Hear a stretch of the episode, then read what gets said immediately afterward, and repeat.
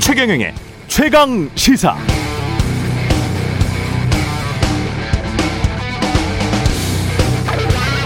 네, 올림픽 축구 대표팀이 예선전에서 1승 1패를 기록하고 있습니다. 마지막 세 번째 경기에서 승리를 하면 16강에 진출해 상대조 2위와 만나고 무승부하면 1위와 만난다고 칩시다. 그런데 상대조 2위가 오히려 더 세 보이고 1위가 만만해 보이는 겁니다. 그래서 경기를 좀 대충 해서 무승부를 했습니다. 의도대로 된 거죠. 그래서 1위와 만났는데 어라? 역시 16강에서는 전혀 경기 양상이 다른 것이죠. 그래서 경기를 졌어요, 결국. 아쉽죠? 작전 실패입니다. 세상 뜻대로 되지 않습니다. 경기라는 게 상대성이 있고 미래가 뭐가 어떻게 될지 알 수가 없습니다. 변수가 많죠. 요즘 국민의힘 경선도 하기 전에 여론조사 설문 조항에 민주당 지지자까지 넣는 게 유리하냐 불리하냐 이른바 역선택 방지 조항 논란 어제 최경련의 최강 시사에서도 정치인들이 열심히 각자의 논리를 펼쳤는데요. 정치인들이 가장 많이 쓰는 말이 있습니다. 정치는 생물이다. 정확히 말하자면 인간이 생물이죠. 인간이 정치가 변하는 이유는 유권자의 마음이 변하기 때문입니다. 지금의 지지율을 고정된 상수로 생각하지 마십시오. 너가 나에게 어떻게 이럴 수가 있어? 네, 이럴 수 있습니다. 예, 이럴 수 있어요. 연인 사이에서도 마음이 변하는데 유권자 마음이 왔다 갔다 하는 건 너무나 당연합니다. 유권자는 정치인에게 얼마든지 그럴 수 있습니다.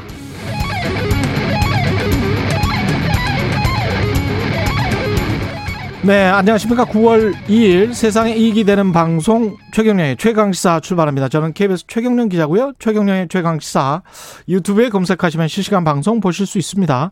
문자 참여는 짧은 문자 50원, 긴 문자 100원이 드는 샵 9730 무료인 콩 어플 또는 유튜브에 의견 보내주시기 바랍니다. 오늘 1부에서는 국민의힘 김기현 원내대표와 주요 현안에 대한 입장 들어보고요. 2부에서는 더불어민주당 이낙연 대선 경선 후보 만납니다.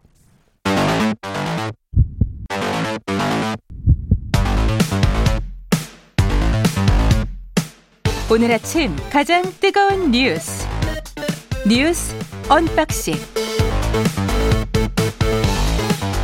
자 뉴스 unboxing 시작합니다. 민동기 기자 김민아 평론가 나와 있습니다. 안녕하십니까? 안녕하십니까. 안녕하세요. 연기파 진행자예요. 예. 대사가 요즘- 아주 좋았어요. 예. 요즘 연기 연습하시나 봅니다. 당황하셨어요? 뭐 이것도 괜찮지 않았었습니까? 연기파 예. 진행자로. 예. 아, 고민을 많이 하고 있습니다. 이 오프닝과 관련해서 얼마나 좀 재밌고 의미 있게 써볼까. 네. 예, 고민을 많이 하고 있습니다. 대단하십니다. 오늘은 어떤 연기가 나올까 기대하는 맛이 있습니다. 네. 예. 이 보건의료 노조 총파업은 철회됐습니다. 이 다행입니다. 오늘 예. 새벽 2시에요. 어, 막판 협상이 극적으로 타결이 됐습니다. 어, 양측은 감염병 전문 병원 설립 그리고 생명안전 수당 그리고 사립대 병원 뭐 공공성 강화라든가 공공병원 확충 강화, 의료 안전망 구축 등을 추진하기로 했고요. 특히 이제 보건 의료 인력 확충을 위해서 직종별 인력 기준, 간호 등급제, 교육 전담 간호사제, 야간 간호료 그리고 교대제를 개선을 하고 의료기관의 주 5일제 정착 등에도 합의를 했습니다. 정말 말씀하신 것처럼 이 파업 돌입 5시간을 남겨두고요. 극적으로 타결을 했습니다. 잘 됐네요. 예. 그렇습니다. 잘 된 겁니다. 음. 일단 이게 원래는 어제 9시까지 결론을 내서 보건의료 노조가 파업 여부 결정하겠다 이렇게 얘기를 했는데 그게 이제 11시까지 그러면 한번 얘기를 해보겠다 이렇게 음. 바뀌었고 11시에 얘기를 끝마치고 나서 보건의료 노조가 내부 논의를 하고 그 진통을 겪고 하는데 이게 새벽 2시까지 이어졌거든요. 예. 그 시사평론가는 상당히 힘들었는데 근데 이제 아무튼 노조 입장에서도 정말 100% 만족할 수 있는 그런 안은 아니었을 거예요. 일부 음. 이제 지금 보면은 정부가 이제 약속해 준 바가 있지만 예를 들면 감염병 전문 병원을 뭐 일부 추가 확대한다든지 뭐 그리고 실제로 언제까지 이러한 뭐 이 신축을 하겠다든지 뭐 이런 내용들 이 부분들이 있지만 예. 사실 상당히 많은 부분들이 여전히 열심히 노력해 보겠다. 그리고 한번 언제까지 얘기를 해보겠다. 뭐 이런 정도 수준에 불과하기 때문에 그냥 약속이 있죠. 그렇죠. 예. 결국은 이제 이후에 약속이 지켜지냐가 이제 문제입니다. 근데 이제 약속이라는 게 음. 사실 안 지켜질 수도 있는 거예요. 그렇지만 그렇죠. 그렇지만 얼마나 노력을 했는가 음. 그 약속을 지키기 위해서 이건 평가의 대상이 되는 거거든요. 그래서 조속히 사실 이게 어, 정, 보건복지부가 다 노조가 원하는 대로 약속해 줄 수 없었던 그런 사정은 음. 뭐 여러 가지 현실의 문제도 있지만 보건복지부가 스스로 혼자서만 결정할 수 없는 사안들이 많았기 때문이거든요. 기획재정부도 설득해야 되고 그렇죠. 예. 지자체랑도 협의해야 되고 민간 병원들하고도 얘기해야 되고 국회와도 논의를 해서 법, 법 개정에 나서야 되고 음. 그래서 그런 이제 논의의 테이블을 얼마나 빨리 만들고 진도를 얼마나 빨리 이제 가져가느냐 음. 거기에 따라서 이후에 이제 노조가 또 어떻게 대응하느냐도 달라질 수 있기 때문에 정부가 성의를 좀 크게 보여줄 필요가 있다는 생각입니다. 예. 노동조합 그리고 사회적 합의 뭐 이런 것들이 계속 그 하나하나씩 그래도 되고 있지 않습니까? 과거에는 그렇죠. 무조건 이제 파업하고 거기에다가 봉쇄하고 아니면 탄압하고 뭐 이런 방식이었는데 그게 계속 합의가 되고 있다는 게 저는 민주주의의 발전이라고 생각을 합니다. 예. 합의를 했기 때문에 실제로 실행되거나 이행되는 그런 저 비율이 또 높아야 되거든요. 그렇습니다. 예, 예. 정부가 굉장히 중요한 시점입니다. 지금. 예. 계속 이제 합의를 해서 협의를 한 다음에 앞으로 잘 진행돼야 될 게 또 언론중재법인데 8인 협의체가 구성은 됐는데 이 선수들이 만만치가 않, 않습니다. 협의체 선수들이. 일단 예. 여야가 이제 구성을 했는데요. 예. 더불어민주당 같은 경우에는 변호사 출신 김용민 의원, 음. 언론인 출신 김종민 의원을 선임을 했고요. 국민의힘은 판사 출신 전주의 의원하고 예. 역시 언론인 출신 최형도 의원을 각각 선임을 했습니다. 26일까지 활동을 하게 되거든요. 그러니까 많은 의견을 듣고 뭔가 조율을 해야 되지 않겠습니까? 예. 아, 근데 과연 잘 될까 이런 의문이 들고 조만간 8인 협의체에 들어갈 외부 전문가를 또 각 당이 두 명씩 선정할 예정인데 예. 아, 이 두 사람이 선 누가 선정되는가를 보면은 대충 이 협, 협의가 잘 될지 안 될지를 파악할 수 있을 것 같고요. 음. 다만 정의당이 굉장히 좀 유감을 표명을 했습니다. 예. 정의당 같은 경우에는 언론개혁 특위 구성을 제안을 했거든요. 국회에. 근데 이제 더불어민주당하고 국민의힘 양당만으로 이 협의체가 구성이 되지 않았습니까? 음. 여기에 대해서는 이 원내 대변인이 매우 유감이다 이런 입장을 밝혔습니다. 그러니까 이게 합의와 뭐 협의가 제대로 이제 뭐 내실 있게 될 것이다라는 기대를 지금 하기는 좀 어려운 것 같습니다. 이제 솔직히 얘기해서 뭐이 인선의 문제라기보다도 예. 양당의 어떤 그 지금 상황에 대한 인식과 그것에 대한 대안 모색 이런 것들이 다 그냥 평행선이기 때문에 구체적인 법 조항에 대한 어떤 이 어떤 공감대를 형성하고 그것에 따라서 접근하는 이런 논리가 아니기 때문에 평행선을 계속 그리고 이제 9월 27일에 아, 본회의에서 그 평행선을 그린 끝에 여전히 강행 처리냐 아니냐 이 논의를 할 가능성이 지금은 높아 보이는데 너무 또 시사평론가이기 때문에 부정적으로만 보는 거일 수도 있어요. 그래서 이제 잘 논의가 될 가능성도 여전히 있다고 하겠지만 여전히 이제 걱정할 수밖에 없는 게 합의가 안 됐을 때 어떻게 할 거냐에 대해서 음. 어제도 제가 좀 이 해석을 좀 말씀드렸는데 예. 아, 더불어민주당은 합의가 이 8인 협의체에서 합의가 안 되면 기존에 논의하던 개정안을 그냥 처리하는 것이다 이렇게 음. 얘기하고 있고 국민의힘은 아니다 아, 합의가 안 되면은 화해 어, 본회의에 안을 올릴 수 없는 것이다. 그럼에도 불구하고 강행 처리하겠다고 하면 우린 또 필리버스터하고 뭐 그렇게 가야 된다. 음. 이 얘기를 하고 있기 때문에 합의가 안 되면 어떻게 할 거냐서부터도 벌써 해석이 다르지 않습니까? 예. 그래서 여러모로 우려가 됩니다. 기자들이랄지 언론 단체들은 뭐라고 합니까? 지금? 8인 협의체에 참여하지 않겠다고 이제 공식적으로 밝혔습니다. 아. 어, 그러니까 8인 협의체에 참여하지 않고 예. 언론 현업 단체들이 중심이 돼서 독자적인 사회적 합의 기구를 구성하겠다. 이건 이제 가칭으로 언론과 표현의 자유위원회라고 했던데요. 여기 지금 언론 협업 단체들이 방송기자연합회, 전국 언론노동조합, 한국기자협회 뭐 이런 곳이죠? 예, 방송기자 어, 방송기술인연합회, 한국피디연합회 이렇게 다섯 단체가 들어가 있는데요. 어, 그러니까 민주당이 제기한 언론중재법 있지 않습니까? 음. 이것만 여기서 논의를 하는 게 아니라 사실적시 명예훼손죄 폐지라든가 공영방송 지배구조 개선, 언론사 편집위원회 설치 의무화, 1인 미디어 허위 정보 규제 이런 것까지 종합적으로 이 별도 사회적 합의 기구에서 검토를 하겠다. 이런 입장을 밝혔기 때문에 예. 아마 8인 협의체와는 또 다른 측면에서 굉장히 좀 이, 논의를 좀 이어갈 것으로 보입니다. 그쪽으로 그 나머 나머지 그 민간 2인 2인씩 있잖아요. 네, 그쪽으로 파견은 안 하겠다는 거죠. 그렇습니다. 아. 그러니까 이 실질적으로 이 사회적 이 지금 이제 이 단체들이 얘기하는 이 논의 기구에서의 어떤 논의가 꼭 이제 뭐 어 그 말씀하신 그 8인 협의체에 직접 들어가는 형태가 아니라도 할지라도 예. 이 논의가 이제 반영될 수 있는 구조를 어떤 방식으로든 만들면 또 성과가 있을 것 도 같은데 예.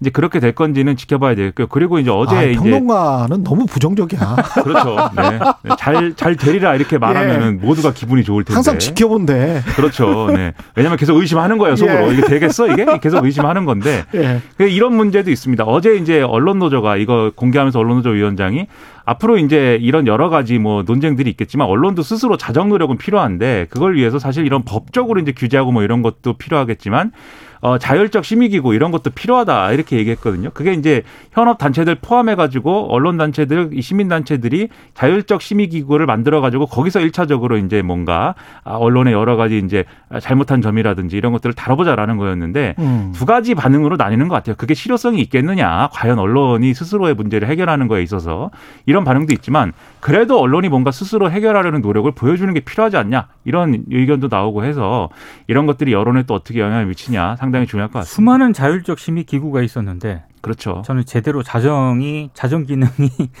예, 된 적은 자율적 없다고 봅니다. 심의구의 문제가 아니고요. 사실 언론중재위라는 제도도 있지만 중재위 안에서도 네.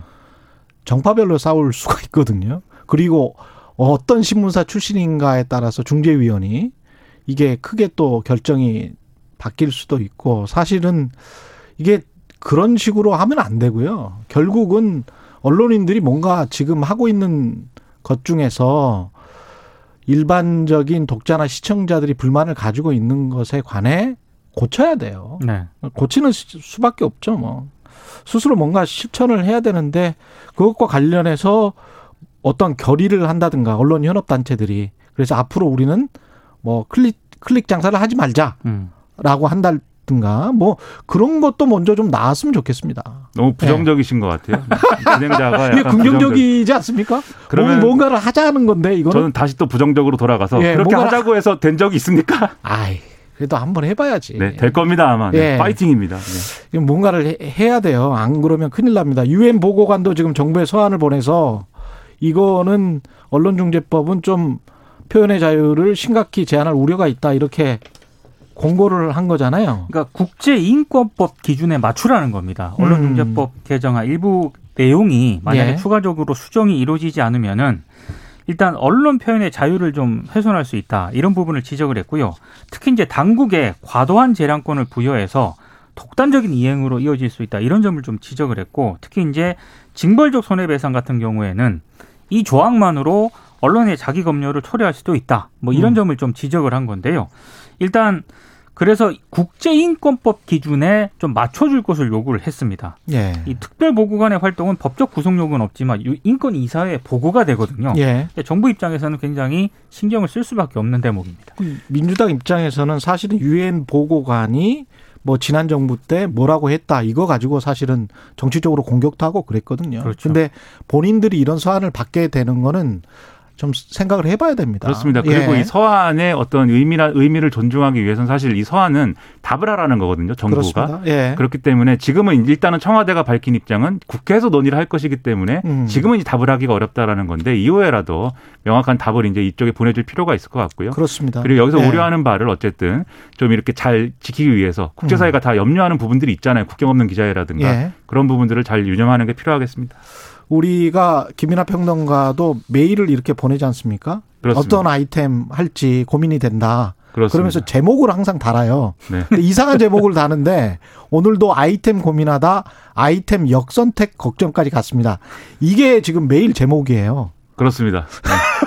역선택 이야기를 좀 해야 되겠네요.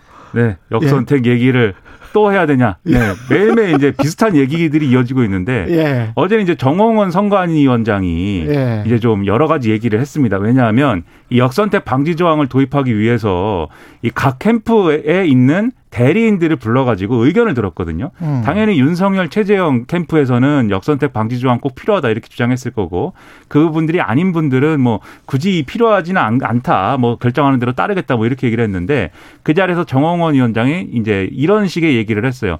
윤석열 전 검찰총장 뭐 내가 지지한다고 그러는데 그거 사실 아니다. 그리고 만난 것에 대해서는 뭐 이렇게 대권 주자라는 사람들이 사회 원로를 만나겠다는데 뭐 그거 마다하겠느냐. 이러 이러 그렇기 때문에 내가 윤석열 전 총장 지지한다고 하는 것은 경강부회다 이렇게 얘기했고 역선택 방지룰에 대해서 이미 이제 선관위 내에서 논의하고 있다. 그런 그 이미 논의하고 있다는데 거의 확정된 거 아니냐 이런 얘기에 대해서는 아니다 아무것도 확정된 바는 없다 이렇게 얘기를 했거든요. 그런데 언론 보도를 보면은 내부에서 구체적으로 어떤 문항을 통해서 역선택 방지를 실, 실질적으로 만들 것이냐에 대해서 상당히 진도가 많이 나간 것으로 보여서 논란은 계속될 것 같습니다. 그 이런 얘기가 돌고 있다고 해요. 그 정권 교체 지지 여부를 묻는 중재안을 만들었다. 예. 실제 언론이 이렇게 보도를 한 곳도 있고요. 음. 여기에 대해서는 이제 어때 김민하 평론가가 얘기한 것처럼 정홍 위원장이 보고가 보고받은 바 없다, 결정된 바 없다 이렇게 얘기를 했는데 이런저런 보도와 얘기가 계속 도는 걸로 봐서 선관위 차원에서 굉장히 논의가 있는 건 좀 추정을 그러니까. 충분히 예 해볼 수 있는 그런 안. 그러면은 각 후보 캠프에서 저렇게 나올 리가 없죠. 그렇죠. 예. 그리고 이제 그 어제 또 굉장히 좀, 좀 심각하게 좀 생각을 했던 것 중에 하나가 유승민 후보 캠프에 오신환 상황실장이 있지 않습니까? 예. 이제 회의 끝나고 나와가지고 기자들한테 얘기를 했는데 만약에 음. 역선택 방지 조항이 도입이 되면 경선 파행으로 가고 파국으로 치닫을 수밖에 없다 이런 얘기를 했거든요. 음. 그러니까 그게 일- 일종의 레토릭일 수도 있- 있긴 합니다만 예. 실제로 만약에 선관위가 이 조항을 도입하게 됐을 시 음. 흔히 말하는 이 경선 후유증이라든가 이런 게 생각보다 굉장히 오래 갈 수도 있다 이런 생각이 좀 듭니다. 그러니까 유승민 전 의원 측이라든지 이 반대하는 측의 논리는 이렇습니다. 이, 음. 이미 이 여론조사를 몇 퍼센트로 할 것인지 그리고 여기에 뭐 역선택 방지 조항을 적용할 것인지는 경선 준비가 결론을 내렸고 그 경선 준비 결론을 최고위가 추인도 했는데 뒤늦게 선관위가 와가지고 이걸 뒤집으면은 그건 이제 일종의 이제 경선 룰을 흔들게 하는 것이다 뭐 이런 입장인 건데 예. 근데 윤석열 전 총장, 최재형 전 감사원장 측에서 뭐라고 하냐면 애초에 경선 준비가 경선을 만들 권한이 없는 조직이다. 음. 라고 얘기하면서 이게 일종의 또 권한과 형식 문제로 충돌을 해요. 그럼 여기서 중요한 건 누구냐? 이준석 대표가 뭐라고 하는지가 중요한 건데 그렇죠. 이준석 대표는 요즘 선- 말이 없죠. 말이 없는데 더해서 정홍원 선관위원장 흔들지 마라. 오히려 유승민 전 의원과 이 아, 홍준표. 의원 측에 네. 경고를 하고 있습니다. 이 경선 룰과 관련된 여러 가지 어 잡음이나 이런 데서 음. 본인은 이제 난 관계가 없고 중립을 지키는 공정한 대표다라는 걸 강조하는 추- 이 그러한 스탠스로 상당히 돌아간 것 같습니다. 사실 조직 내에서의 위치 뭐 이런 것도 좀 걱정을 해야 되는 그런 상황인가 봅니다. 예. 그러니까 경선이 본인 때문에 네. 공정하지 않게 진행된다라는 평가를 빠져나오기 위해서 이제는 노력을 하는 거죠. 뉴스 unboxing 민동기 기자 김민아 평론가였습니다. 고맙습니다. 고맙습니다. 고맙습니다. KBS 일라디오 최경영의 최강시사 듣고 계신 지금 시각은 7시 37분입니다. 오늘 하루 이슈의 중심. 당신의 아침을 책임지는 직격 인터뷰. 여러분은 지금 KBS 일라디오 최경영의 최강 시사와 함께하고 계십니다.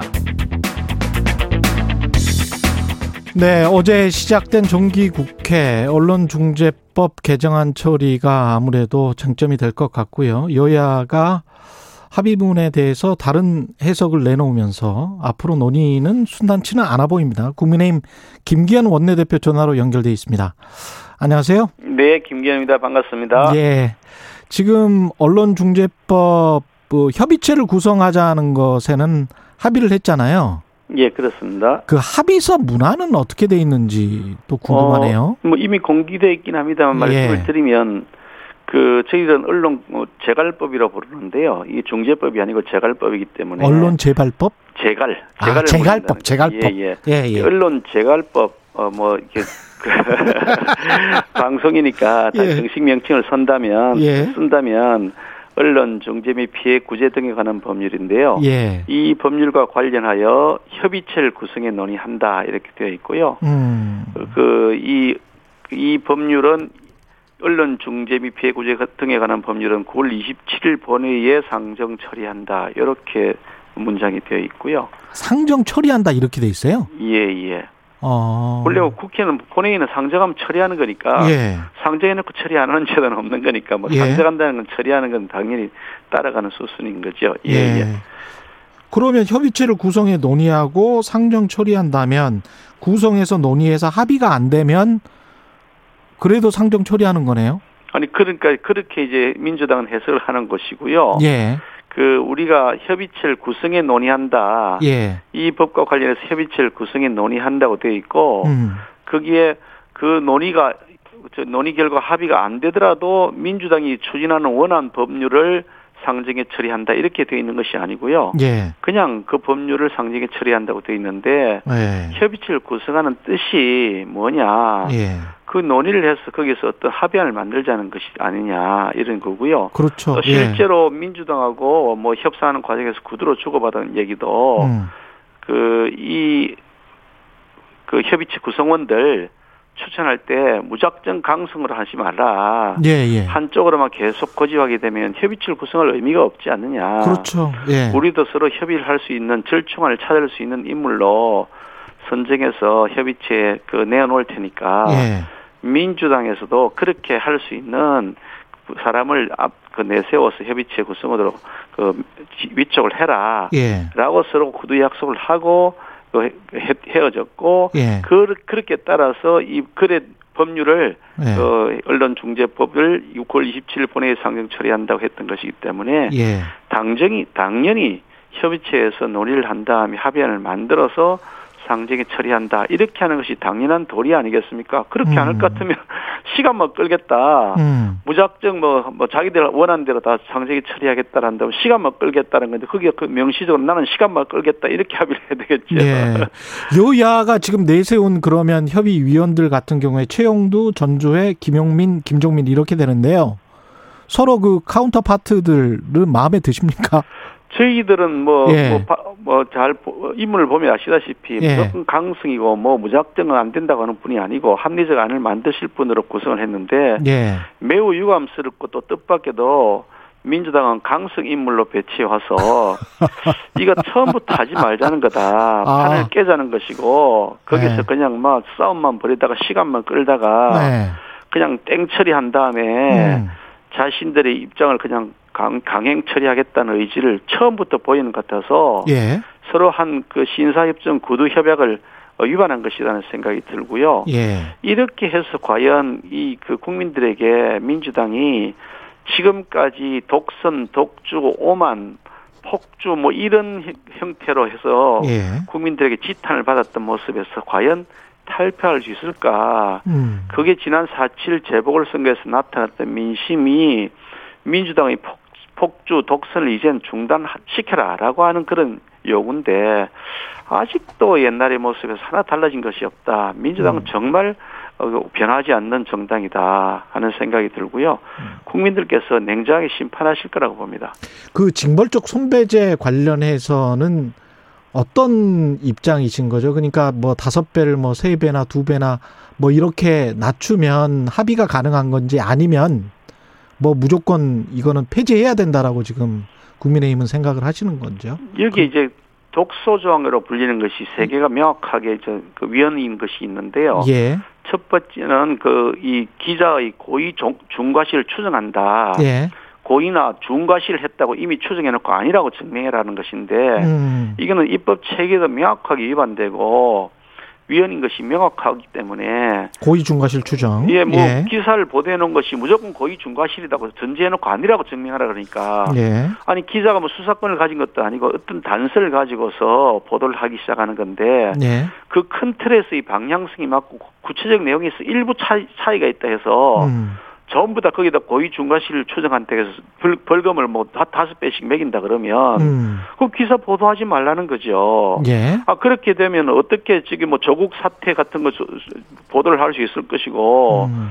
또 지난번에 최순실 뭐 그런 사태도 마찬가지일 것이고요. 예. 울산 선거 공작 사건도 마찬가지일 것이고 음. 이런 것들이 보도가 될수 있겠습니까? 불가능하죠. 예. 그러니까 이게 이미 그 판례에서도 그렇고 선진국 모든 나라에서 그런데요. 큰 틀에서 이 방향이 맞으면 음. 일부 소소한 내용에서 조금 차이가 있다 하더라도 그것은 공익적 기능의 그 언론의 기능이다. 그래서 헌법적으로 보호되는 언론 출판의 자유로서 보장되어야 된다는 것인데 그거마저 이제 없앴다가는 없애겠다는 것이 민주당 아닙니다. 예. 그러니까 수사기관이 되라고 하는 건 수사기관에 대해서 수사한 다음에 그 기사를 보도하라는 건데 그게 말이 되겠습니까? 그러니까 예. 명백한 위헌인 것이고요. 두 번째는요. 예, 그리고 징벌적 손해배상. 예. 그래서 뭐, 그, 이- 이렇게 해서 허위, 가짜 보도를 했으면 다섯 배까지 배상을 물리겠다. 이런 얘기인데요. 음, 아니, 그 현행법에 의해서 배상을 물리는 제도가 있는 것인데, 음. 그에 따라서 하면 되는 것이지, 무슨 다섯 배를 물려야 될 근거가 뭐냐. 거기에다가 이 다섯 배를 물리는 것이 매우 추상적인 요건으로 이렇게 법문에 들어가 있기 때문에, 예. 이그 징벌적 손해배상에 대해서는 일종의 그 사법적 그 형사적 그런 그 책임을 묻는 것이라서 예.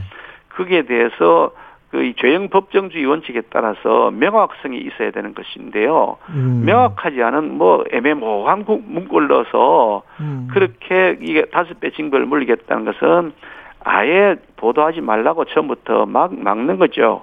권력형 비리라고 하는 것이 처음부터 백일하게 드러나는 것이 어디 있습니까? 단서가 나타나기 시작하면서부터 그걸 추적에 들어가는 추적 기사가 나오고 그러면서 고발이 나오고 여기저기서 자료가 수집이 되고 하는 것인데 예. 처음부터 아예 손도 대지 말라고 하는 것이 다섯 배를 물겠다는 것. 그래서 음. 이것도 명확하게 위헌이다는 것이고요. 예. 열람 차단 청구라는 것이 있는데 예.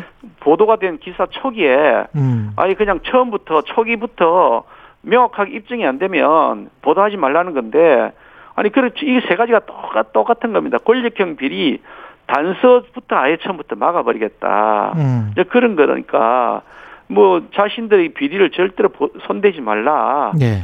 하는 거죠. 그러니까 그러니까 이 명확하게 위헌인 것은 다 드러내야 되는 것인데 예. 그 중에서 이제 고의 중과실을 추정하는 조항이 있는데요. 예.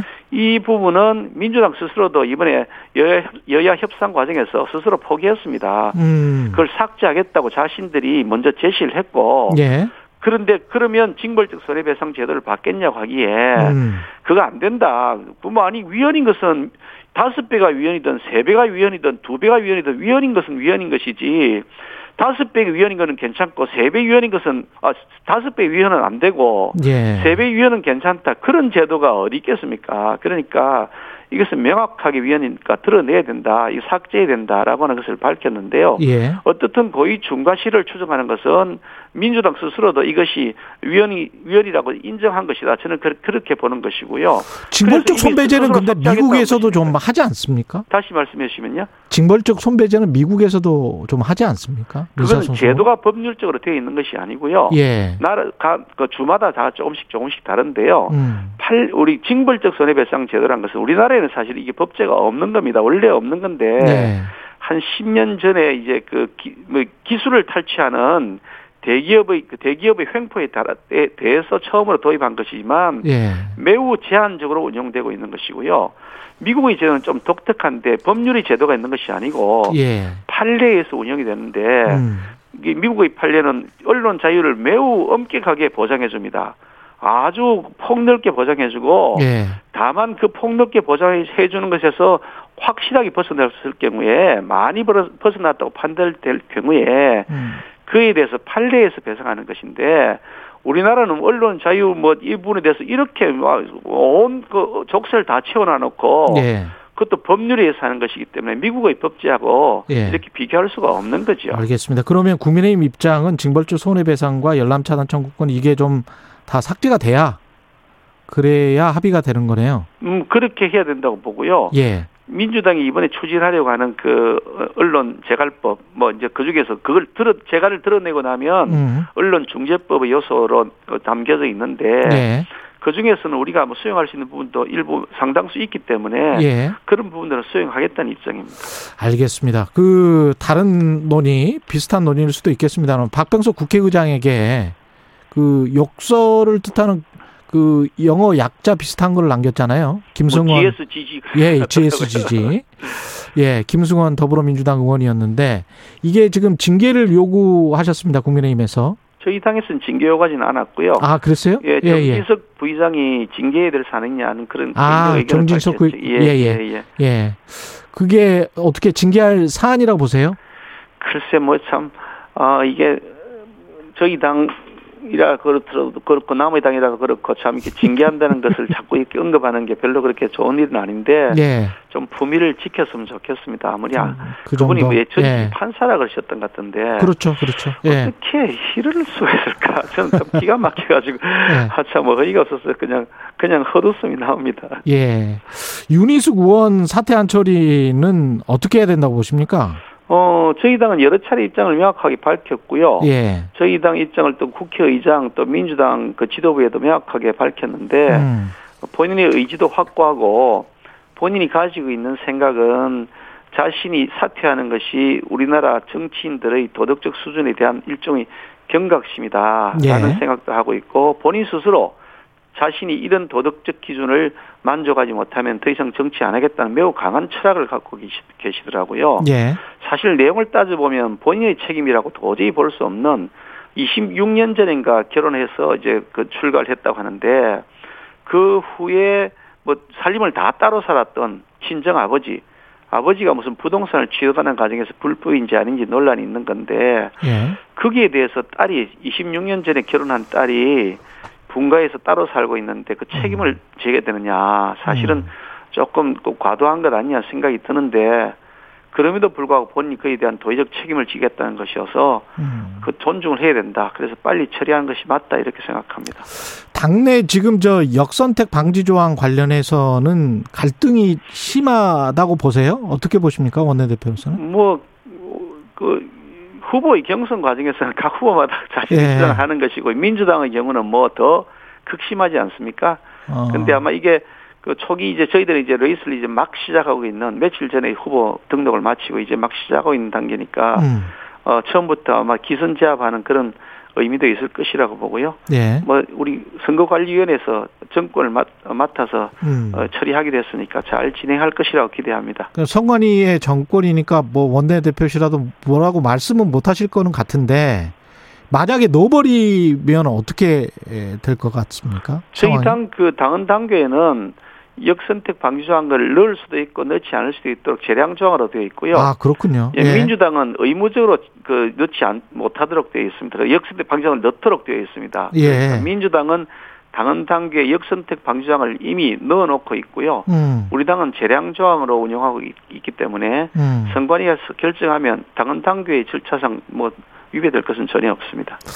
약간 좀 역선택 조항을 넣, 넣자는 분위기신 것 같은데요, 그건 원내대표께서도. 아니고요. 예.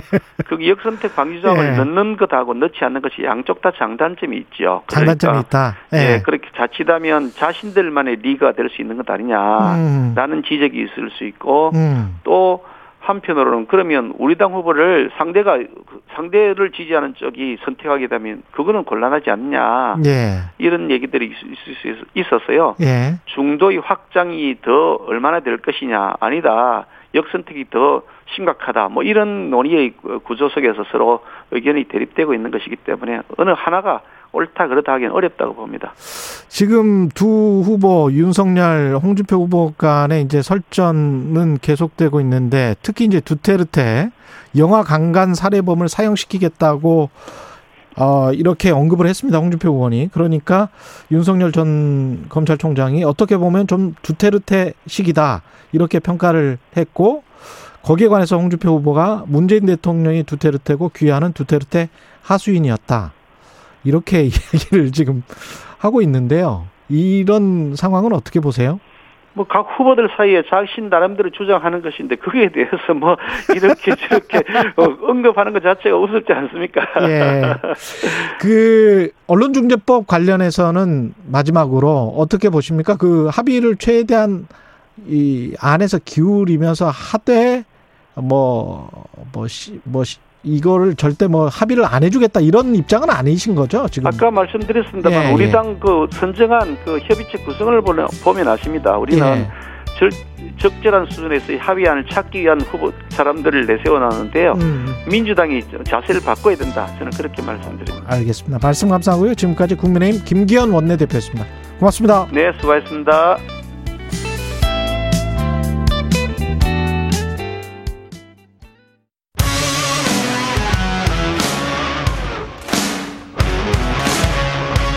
오늘 하루 이슈의 중심 최경영의 최강 시사.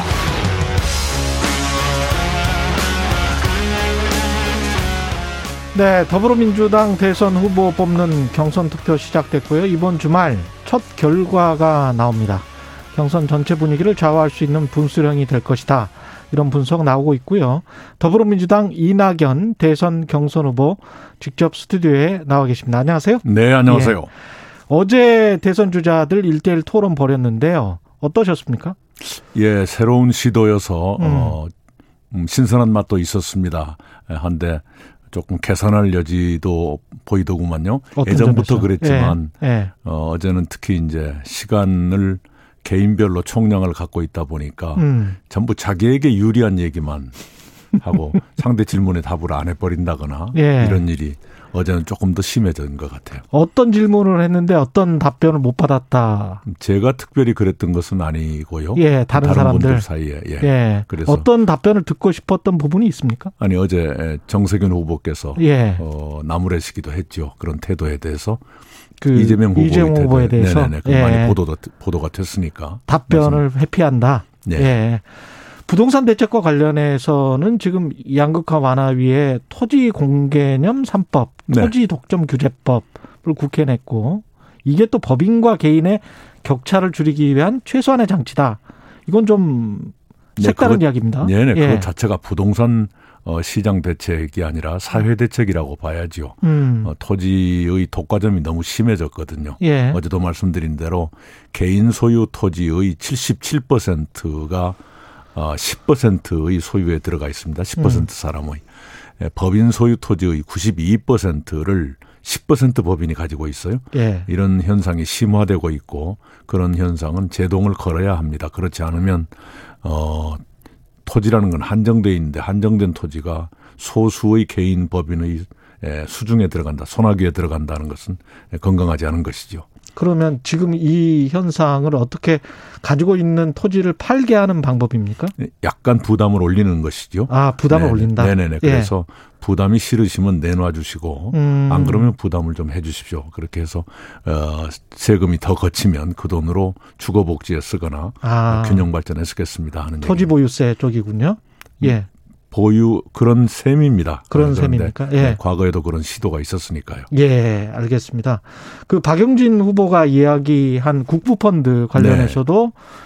국부펀드는 바람직한 방향이지만 안전성과 수익성을 어떻게 확보할지 이것도 좀 고민이긴 하죠. 네, 네, 예. 그렇습니다. 지금 국민연금은 어, 그 어디 어디에 투자할 수 있다는 것이 제한돼 있어요. 예. 예, 그래서 박용진 의원은 그걸 좀 폭을 넓히자. 예. 예, 그래서 좀 적극적인 투자를 하면 음. 수익도 올라갈 것 아니냐라는 음. 말씀이지요. 바로 거기에서 아, 수익성과 안전성을 동시에 확보하는 방안이 있느냐. 어, 좀 모험적인 데 투자하면 잘하면 수익이 올라갈 수도 있겠지만 잘못하면 수익이 떨어질 수도 있는 것 아닙니까? 예, 깡통 찰 수도 있죠. 예, 그럴 수도 있죠. 그 경우에는 어떻게 할 것이냐의 예. 대책이 예, 충분치 않다라는 것인데 예, 박용진 의원은 국민연금이 6% 정도의 수익을 올리고 있으니까 음. 잘하면 7% 수익 올리는 건 크게 어렵지 않다. 음. 아, 이렇게 말씀을 하고 있습니다. 결국은 뭐 퇴직연금이나 이런 것도 다 마, 마찬가지 문제인데 결국은 주식 비중이랄지 좀 위험성 있는 자산을 얼마나 보유하도록 조항을 바꾸느냐 이 문제 아닙니까? 예, 예. 예, 그런 셈이죠. 예. 네. 근데 그것과 위험과 수익 사이에서 선택을 어떻게 해야 될지는 모르겠습니다만은 봉화 마을행을 택하셨어요. 경선 투표 네네. 첫날에 네. 이유가 있습니까? 어, 우선 노무현 대통령께 보고를 드리고 싶었어요. 예. 예, 그래서 저의 다짐도 말씀드리고 음. 또 격려도 해주시면 받고 그러고 음. 싶었고요. 예, 송기인 신부님이 제 후원회장을 맡아주셨는데 음. 그동안에 전화로만 감사드렸지 실제로 뵙지는 못했었거든요. 송기인 신부님, 그래서 예. 어제 예, 이번에 처음 뵙고 어, 매운탕 한 그릇 대접해 드렸습니다. 네.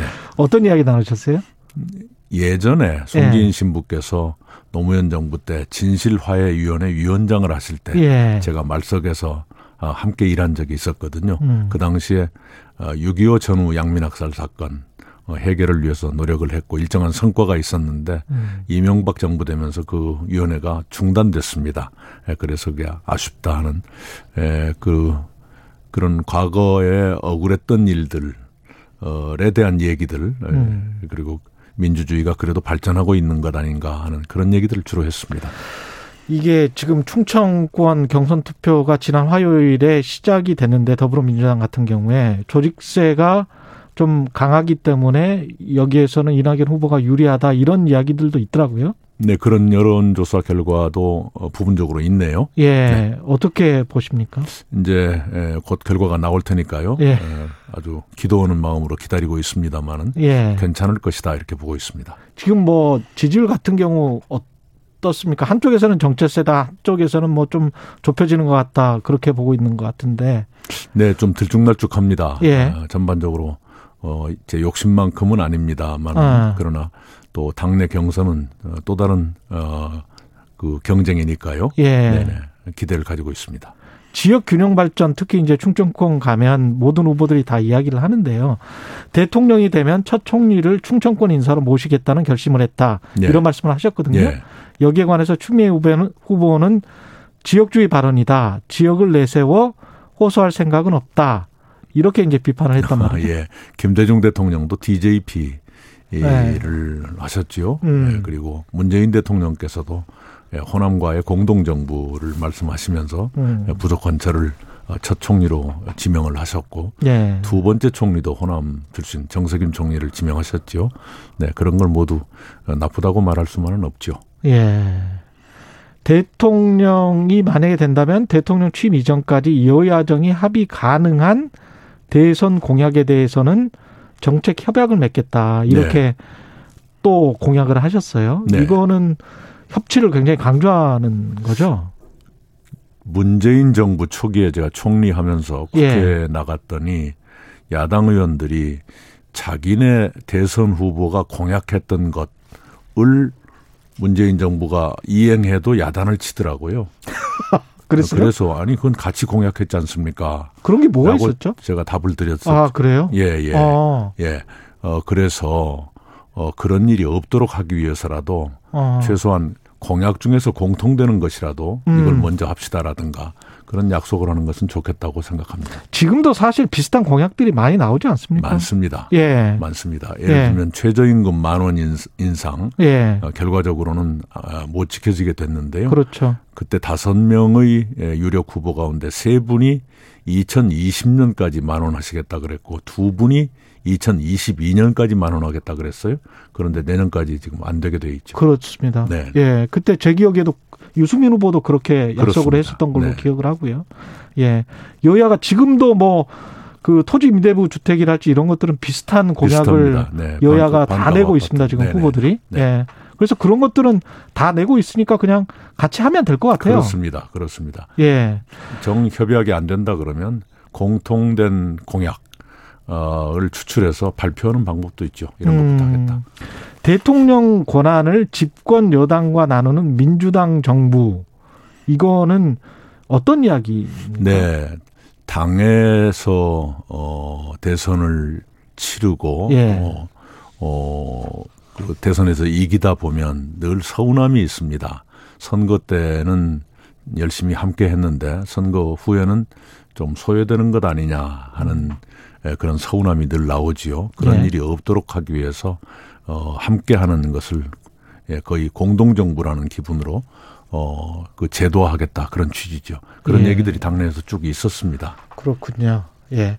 권력형 성범죄, 부동산 투기, 음주운전 등을 저지른 부도덕한 인물은 당직 공직에 선 진출할 수 없도록 하는 당원 당규 개정. 이건 당원 당규 원래 없었습니까, 이게? 예, 있는데 예. 좀 불분명하게 된 것이 있습니다. 예. 네네, 그래서 좀 분명하게 할 필요가 있겠다 싶고요. 예. 좀 어, 저희들 내부에 에, 그런 도덕적 긴장을 다 잡아야겠다 하는 생각을 했습니다. 어, 그래서 이거는 당장 내년 지방선거부터 적용하겠다는 생각이시고요. 네, 네. 열린민주당하고 통합도 지금 추진하겠다고 예, 밝혔는데. 예, 원래 저도 그런 생각이었죠. 제가 작년 전당대회 출마했을 때부터 그런 얘기를 했었는데 예. 금년 4월 재보선 때도 그런 논의가 있었지요. 있었는데 음. 양쪽이 협의한 끝에 후보 단일화로 일단 가자 해서 4.7 재보선 때는 후보 단일화를 했었죠. 예.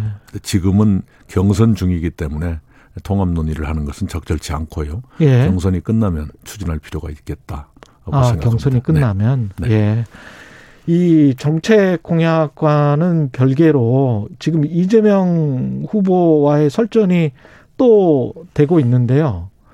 이 관련해서 이제 무료 무료 변론 네. 관련해서 이거는 어떻게 보세요? 근데 그것을 설전이라고 보는 것을 제가 동의하기가 어려운데요. 아? 그 얘기는 예. 철거민 단체가 고발했지요. 그리고 음. 바로 같은 날이든가 어 어떤 큰 방송사에서 보도를 했어요. 예. 거기에서부터 문제가 불거진 것이지요. 예. 네네. 그거에 대해서 어 설명을 해달라.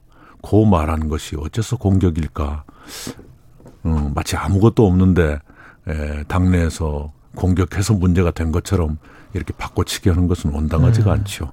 어, 어차피 문제가 될 것이고 그게 법적인 문제도 될 수 있다면 음. 빨리 설명하고 정리를 하는 것이 본인들을 위해서도 좋은 것 아닌가 생각합니다. 어떤 어떤 부분들이 설명이 미진했다라고 보십니까? 우선 무료 변론 여부에 대해서 아무런 설명도 없지요. 미진 정도가 아니라. 아 무료 변론 여부에 네, 관해서 네, 네. 아무런 그- 설명이 없다. 아니, 수입료가 어느 정도였는지에 대해서 아무 설명이 없지 않습니까? 그게 민변에서 통상적으로 하는 행위였다라는 그것은 송두한 변호사의 경우에 대해서 말씀하신 것이죠. 예 네.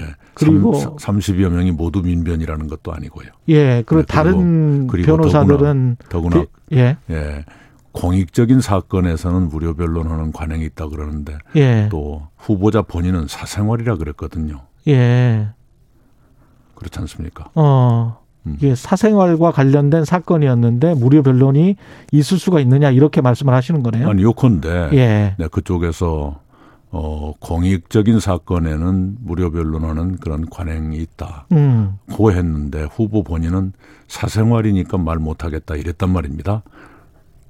아 공- 사생활이니까 말 못하겠다. 그거는 변호사 비용이 사생활이니까 말 못하겠다. 그렇게 그, 말했죠. TV 토론 때. 그럼 그 사건이 사생활이 이- 그래서 말 못하겠다. 요컨대 예, 예, 그게 사건이 사생활인가요? 그 변호사 비용이 사생활인가요? 그 사건의 변호사 비용에 대해서 어 1억 원도 안 들었다고 보도가 됐지요.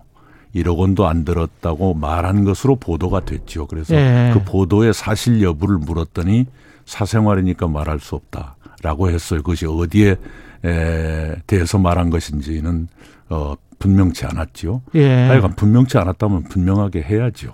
아, 그렇군요. 네. 예, 예. 근데 이제 이낙 이저 이재명 후보 쪽에서는 그 윤영찬 의원을 향해서 그 페이스북 쓴 거 가지고 공식적으로 사과하라라고 지금 하고 있잖아요. 이 어떻게 생각하세요? 어, 매우 이례적이죠. 후보가 예.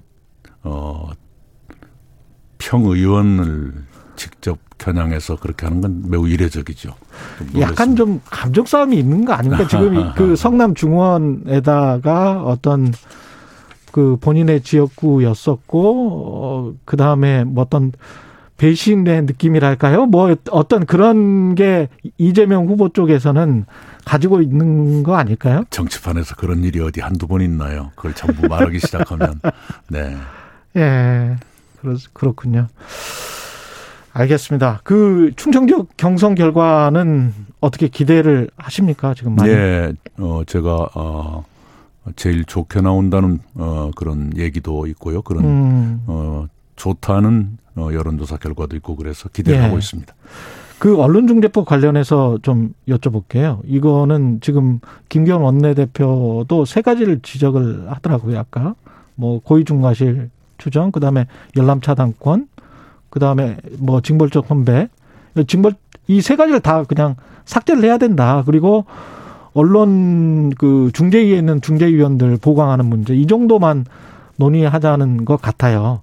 말의 내용 전체는 어떻게 보십니까? 네, 여야 8인 협의체를 구성하기로 했으니까요. 예. 거기서 다 올려놓고 논의를 해서 좋은 음. 결론 내주기 바랍니다. 분명한 것은 음.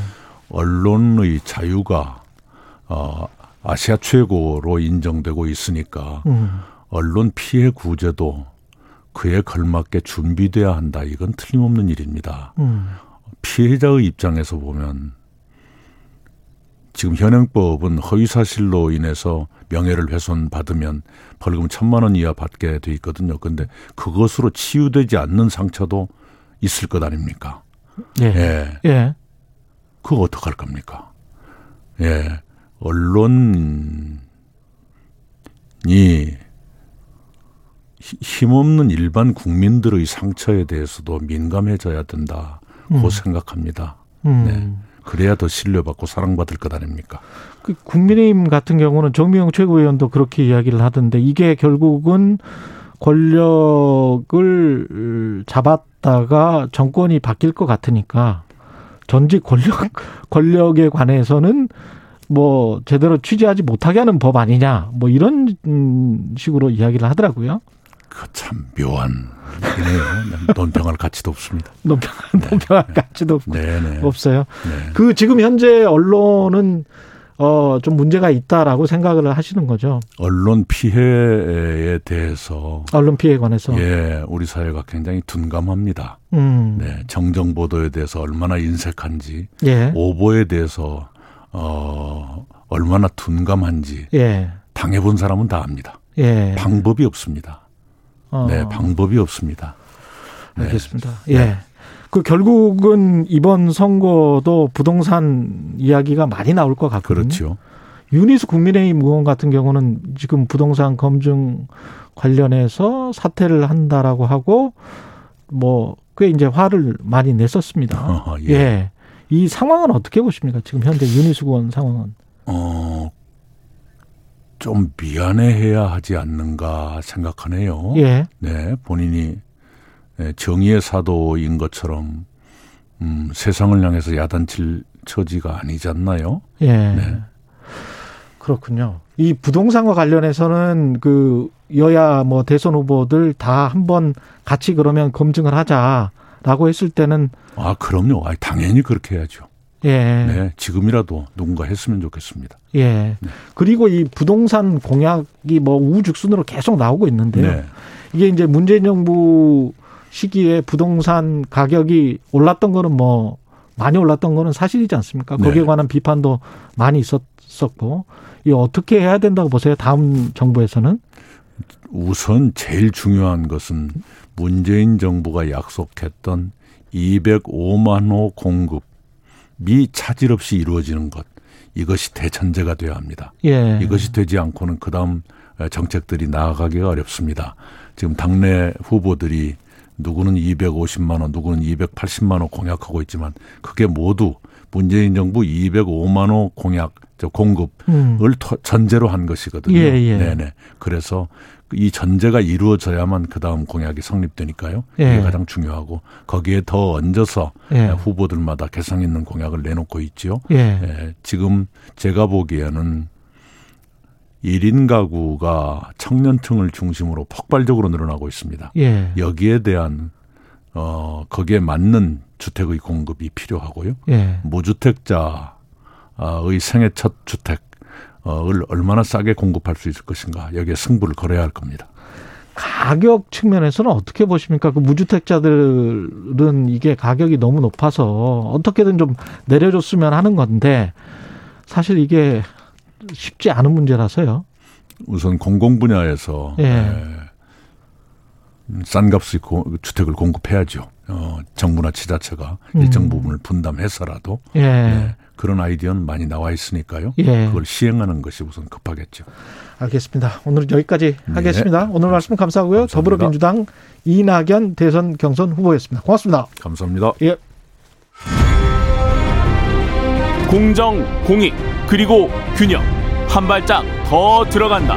세상에 이익이 되는 방송. 최경영의 최강 시사.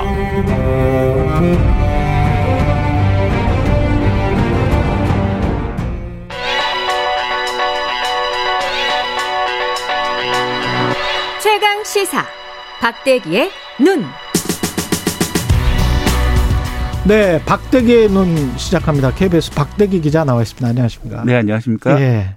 오늘은 LG 이야기네요. 네, LG는 이미지가 좀 좋은 기업이잖아요. 그렇습니다. 정도 경영, 그 그렇죠. 인간 중심 경영으로 유명한 회사죠. 또 인화 해가지고 네. 예, 인 그 어질 인자에 네. 화목할 화자 쓰는. 예. 예.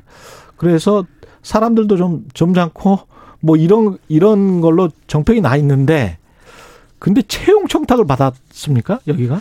네. 예. 어, 지난주에 나온 판결인데요. 어, 채용 청탁을 받아서 실제로 채용을 시킨 그 사례가 있어서 음. 어, 부정 채용이다. 그래서 어, 1심 재판에서 이 채용 총책임자, LG전자의 채용 총책임자 등 8명이 유죄 판결을 받았습니다. 예.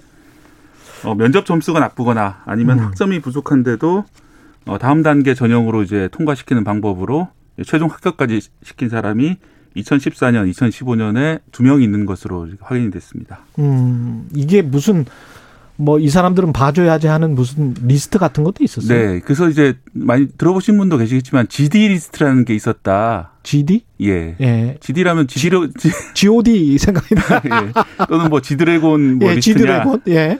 가 아니라 이제 GD는 이제 관리 대상이라고 그래서 관리에서 G자 대상에서 D를 떼어 따와서 아. GD 리스트라는 걸 만들어서요. 아, 그래요? 네. 관리의 기역과 네. 대상의 디귿, 디귿. 예. GD 리스트. GD 리스트. 예. 아. 이 약간 GD 촌, 촌스럽네. 네, 그 GD 리스트에 들어간 이제 응시자들에게 이런 이제 최종 합격 기회를 줬다는 이런 것들이 들통이 난 것이죠. 그 GD 리스트에 사람들이 꽤 있었던 거잖아요. 그죠? 어, 그것까지는 이제 판결문에서 확인되진 않는데요. 네. 일부 보도에는 뭐 여러 사람이 더 있었다 이렇게 되는데 어. 일단 재판으로 확인된 것은 2014년, 15년에 각 한 명씩 두 명입니다. 야, 이런 거는 분명히 검찰 수사 기록에는 그 리스트가 분명히 있을 텐데. 네. 궁금하네. 청탁을 한 사람들은 지금 판결문에 보면 어떤 사람들이었습니까? 판결문에는 명시적으로 드러나 있지 않는데 아, 그래요? 예. 당연히 이제 힘이 있고 지위가 있는 그런 사람들 그렇겠죠. 대상으로 한 것으로 보이고요. 예. 실제 판결문에 있는 내용을 보면 상당히 좀 충격적인 내용이 있습니다. 예. 이 청탁을 들어주는 과정이 조직적으로 일어났다라는 걸 증거가 있는데 예. 어, 여기서 이제 채용 청탁 프로세스 개선안이라는 것을 LG가 공문을 만듭니다. 음. 그러니까 사내에서 시행되는 문서로 여섯 개 본부에 하달된 문서인데요. 아예 문서가 있어요? 예, 공식 문서가? 예, 문서 제목이 채용 청탁 프로세스 개선안입니다. 예. 그러니까 채용 청탁 프로세스를 어떻게 개선할 것인가 이런 것인데 어, 원칙적으로는 예. 채용 청탁을 금지하는데 예. 예외적으로는 선별 수용하자. 아. 네, 이렇게 하는 이유는 이 외부 청탁이 증가했는데 심의 기준이 없기 때문에 곤란하다. 아. 네, 그러니까 그래서 너무 많이 들어오니까 네, 그래서 차라리 그냥 공식화해서 선별하자 이거네. 뭐 드러냈고 공식화는 아니고 이제 사내에서는 그 공식화 암암리의 공식화 암암리의 공식화. 네, 그런 방법을 택했던 거죠. 그래서 청탁자나 또 응시자와 청탁자의 관계에 따라서 등급을 high, middle, low 세 등급으로 나누게 됩니다. 음. 그래서 이제 high 등급과 middle 등급의 경우에는 청탁을 수용해 줄지 여부를 논의하고 또 low 등급의 경우에는 채용 기준을 준수하겠다. 즉 청탁을 안 들어주겠다. 이렇게 어 방침을 정했습니다. 그래서 이 청탁자는 과연 그러면 무엇을 보고 이렇게 high middle low로 나누냐 하면은 예. 재판부가 보기에는 음. 이 청탁자의 지위나 영향력 그리고 또 청탁자와 응시자가 얼마나 밀접한 관계인가 이런 것들을 보고 나누겠다. 이런 취지라고 이제 판결문은 분석하고 있습니다. 어떤 사람이 제일 하이였을까 그게 참 궁금하네요. 그럼 회사 뭐 가령 회사 전무 아들이다. 뭐 네. 이, 런 사람도 들어갔을 수 있어요? 들어갔을 수 있는데 아까도 예. 말씀드렸다시피 이제 판결문 상으로는 저희가 이제 뭐 추정만 할 뿐이지 아. 정확하게 어떤 사람들인지 아직 나오지 않은 그런 상황입니다. 그러니까 high나 middle 정도까지는 청탁 수용 논의를 그 수용할지 말지 논의를 한다는 거잖아요. 네. 그리고 high 정도면 본인들이 high라고 해놨으면 무슨 뭐 검사장 뭐 이런 사람들 아닙니까? 일단 이제 그때 이제 세계일보가 이제 단독 보도한 내용들을 보면은 예. 어 의외로 이제 검찰 쪽은 없었고요. 예. 어, 다른 여러 가지 뭐 기관의 사람들이 있었는데 예. 거기에 대해서는 이제 저희도 이제 다각도로 확인을 해봤는데 미처 확인을 못했습니다. 음. 그 내용이 안 나옵니다. LG 입장에서도 사- 상당히 중요한 리스트이기 때문에 그렇죠. 외부로 안 나가도록 그 잘 감시를 하고 있고 또 경찰에서도 수사 중인 기록이기 때문에 예. 단속을 하고 있기 때문에요. LG 입장에서는 그 리스트를 또 보호해 줘야 그 리스트에 들어가 있는 분들의 해가 안 끼쳐지고 그리고 그저 케어를 해 드려야 되는 분들이네. 네, 뭐 예. 그렇게 당연히 인지상정상 그렇게 되는데요. 예. 바로 그 점 때문에 시민단체에서도 만약에 이제 LG가 그동안의 정도 경영 또 그런 이제 인간 중심 경영, 음. 사람 중심 경영을 태- 그 표방해 왔다면은 어 이런 관행을 좀 깨기 위해서라도 그 동안에 어떤 일이 있었는지 정확히 공개를 하고 또 관련돼 있는 사람들에게 뭐 인사 책임이라든지 사내 징계를 따로 해야 되는 거 아니냐 이렇게 지적하고 있는 상황입니다. LG가 이 정도면 다른 기업들은 어떨까라는 생각이 좀 드네요. 예, 사실은 이제, 예 그렇습니다. 그, 이- 이 상당히 좀 도덕적인 기업이라고 생각을 해왔는데 이 기업이 이 정도면 다른 기업들도 마찬가지 아닐- 아닐까. 특히 뭐 우리가 뭐 은행권이랄지 이런 경우에 그 전에도 많이 그런 문제가 비슷한 돼서 실제로 이제 처벌받았던 있었잖아요. 사례도 있고요. 예. 실제로 이번 같은 경우에도 LG 측에서 이제 변호를 하는 입장은 음.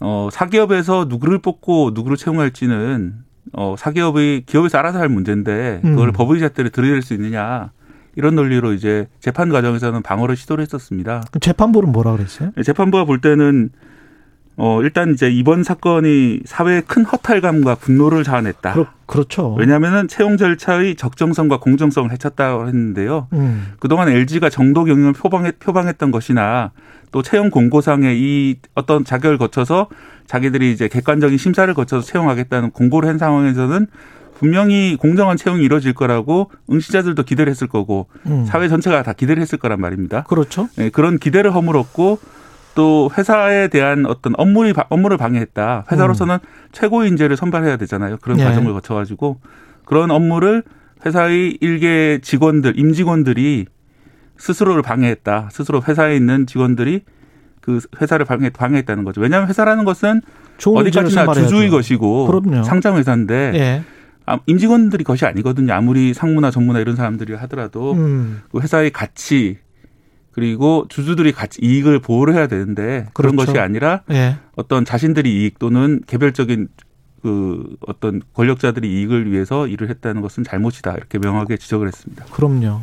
임직원들 관련된 사람들을 해고하거나 인사 조치가 됐습니까 이게? 거기에 대해서는 아직까지 입장을 명확하게 내놓지 않고 있고요. 예. 또 1심 판결인데요. 이거를 항소할지 여부도 명확하게 나오지 않았습니다. 다만 이번 판결에 대해서는 음. 사과 뜻을 밝혔습니다. 이 재판부의 결정을 존중합니다. 음. 또 이번 사안을 계기로 사회 인식 변화, 높아진 잣대에 맞춰서 회사의 채용 프로세스 전반을 발전시켜 나가겠다라고 밝혔습니다. 그렇게 들어온 직원들에 관해서도 어떻게 조치를 할지도 궁금하네요. 네, 참여연대에서도 이제 이렇게 들어온 직원들도 예. 문제지만은 예. 이렇게 채용을 하다 보면은 떨어진 사람들도 있을 거 아닙니까? 그럼요. 그런 사람들 구제를 좀 해줘야 되는 거 아니냐 이미 늦었지만 그 사람들은 정말 억울한 거 아니에요. 네. 예. 네, 그런 실력은 좋은데 예 그런 문제에 대해서 질의서를 LG전자 이사회에 보냈는데 아직 여기에 대해서도 이렇다 할 답변이 없는 상황으로 지금 확인이 되고 있습니다. 알겠습니다. 이 잘못하다가 이게 자꾸 이런 제도를 의심하게 되면 공채 폐지하고 뭐 이렇게 돼서 고용을 줄이지 않을까 그것도 좀 걱정이 되긴 합니다. 네, 그렇습니다. 공채라는 예. 거는 그나마 그래도 객관성을 여러 사람들이 검증할 수가 있는데 예. 수시 채용으로 바뀌면서 음. 더더욱 이런 안 보이는 곳에서 그렇죠. 부정 채용이 일어나는 게 아닌가 많은 응시자들이 두려워 걱정하고 있거든요. 예. 이런 문제가 없도록 LG뿐만 아니라 다른 기업들도 신경을 써야 될 것으로 보입니다. 예, LG뿐만이 아닐 것 같아요. 예, 박대기에는 KBS 박대기 기자였습니다. 고맙습니다. 네, 고맙습니다.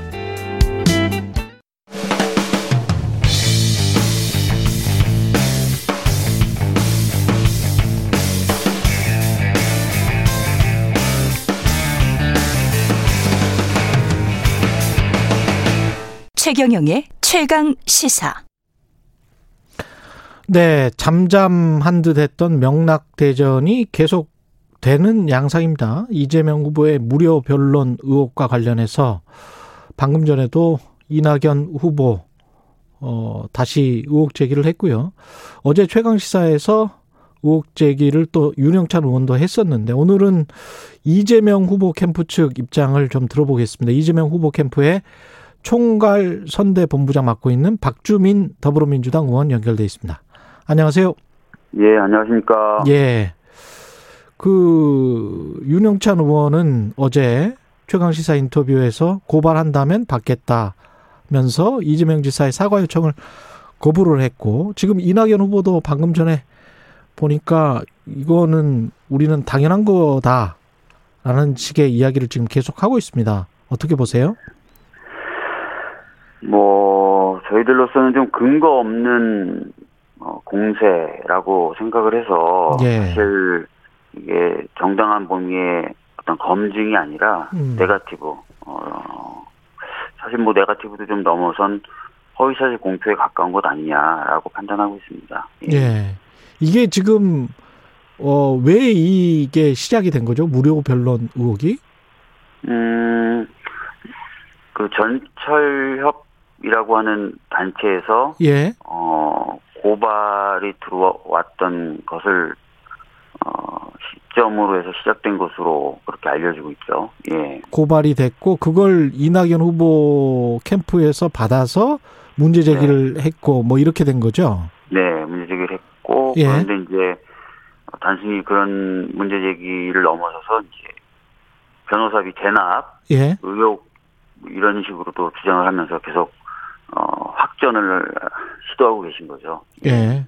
첫 번째 의혹 제기는 이런 것 같아요. 무료 변론 송도한 인권위원장 후보의 무료 변론 문제. 두 번째는 어 나머지 뭐 대형 로펌도 있던데 그 30명의 변호사 비용이 얼마였느냐 그걸 밝혀라. 이렇게 지금 이야기를 하고 있는데요.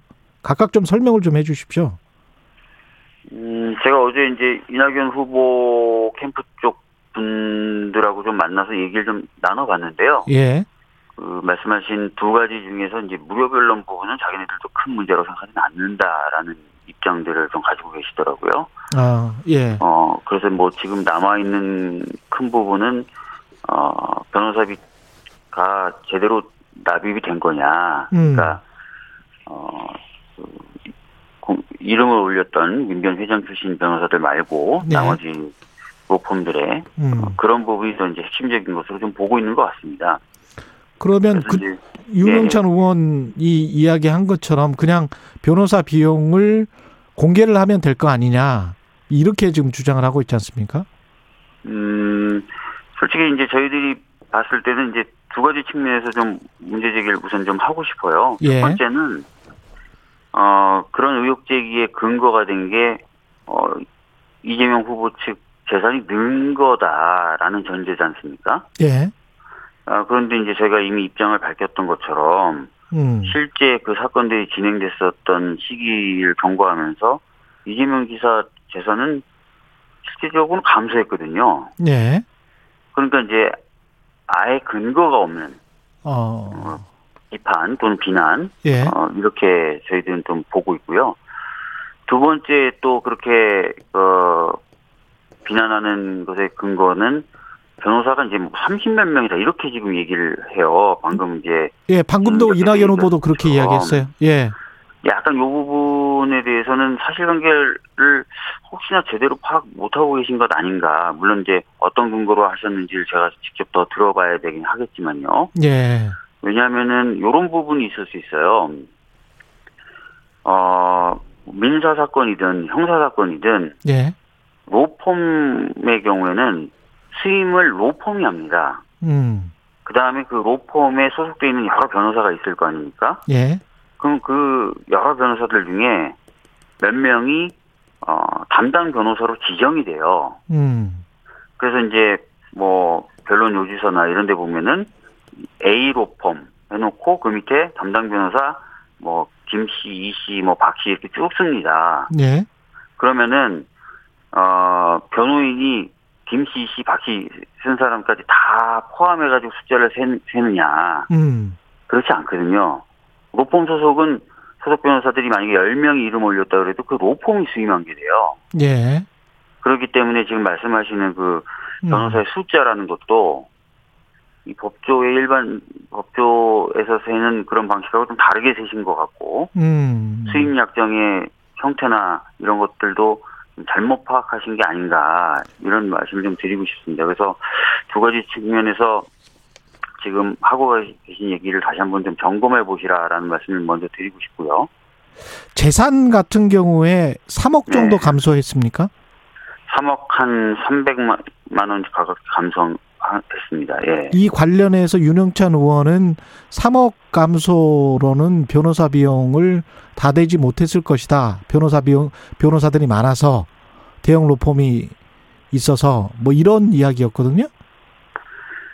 변호사 수임료라는 것이 뭐 딱 정해져 있지 않습니까? 정해져 있거나 그렇지는 않지 않습니까? 예, 그렇죠. 뭐 예. 그렇기 때문에 그분이 어떤 근거로 이 정도 뭐 변호 인 단이라면 음, 안 됐을 것이다라고 자꾸 얘기하시는 것도 또 맞지 않습니다. 그래서 예.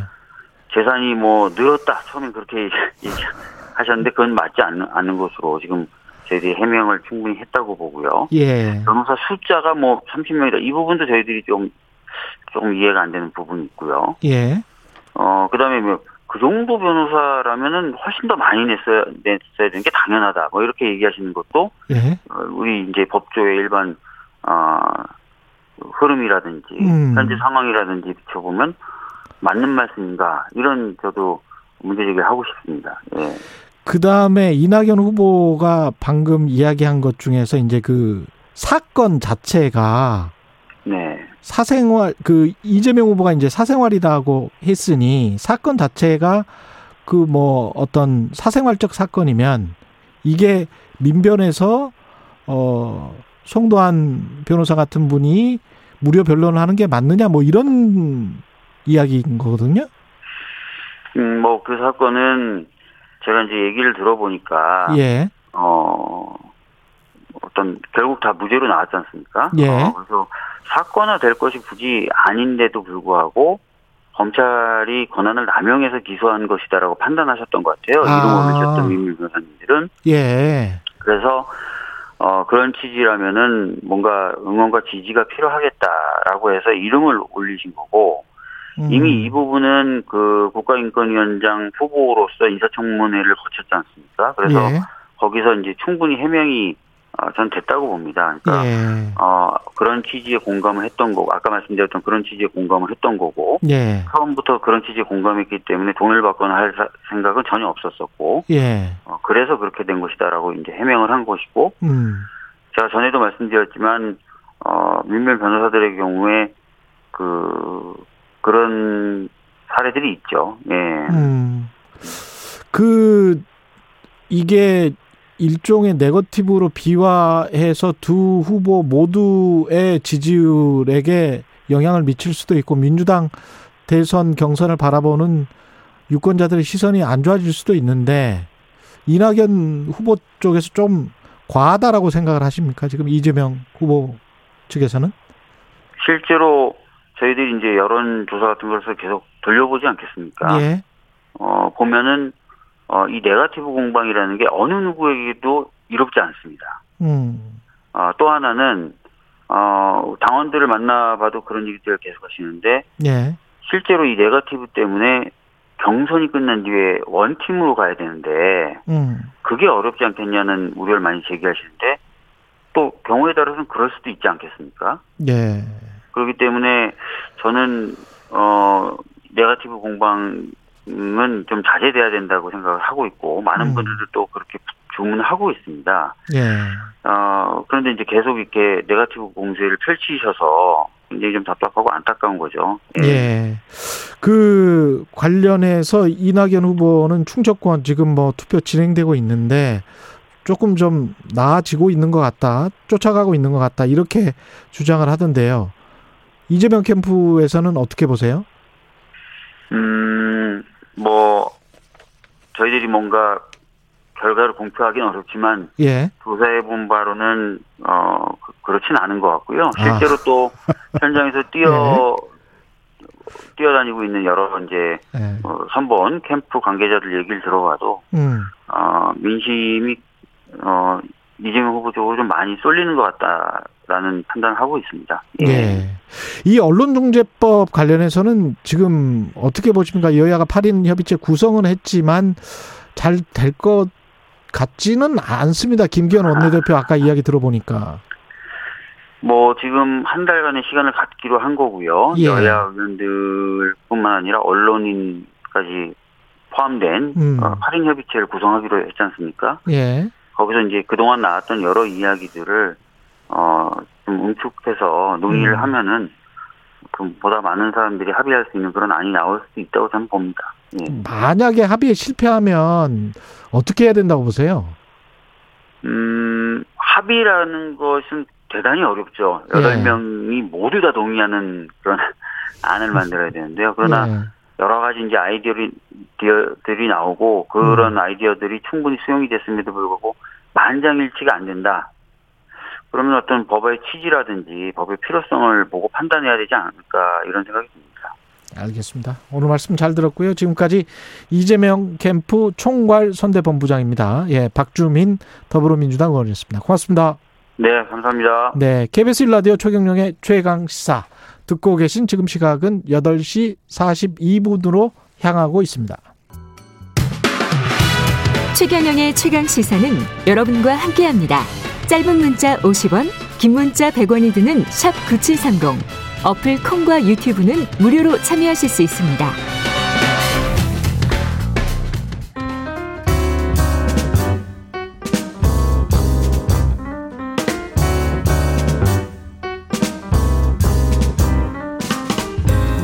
네, 더 나은 미래를 위해서 오늘의 정책을 고민합니다. 김기식의 정책 이야기 식센스 김기식 더 미래연구소 소장 나와 계십니다. 네, 안녕하세요. 예. 우리 금융지주 회장 손태승 회장이 네. 금융감독원과 벌인 법정 소송에서 중징계 취소 판결을 받았어요. 네, 네, 네. 이게 의미하는 게 뭔지 지난번에 우리 기억하실 겁니다. 그 DLF라고 해가지고 네, 네, 네. 예.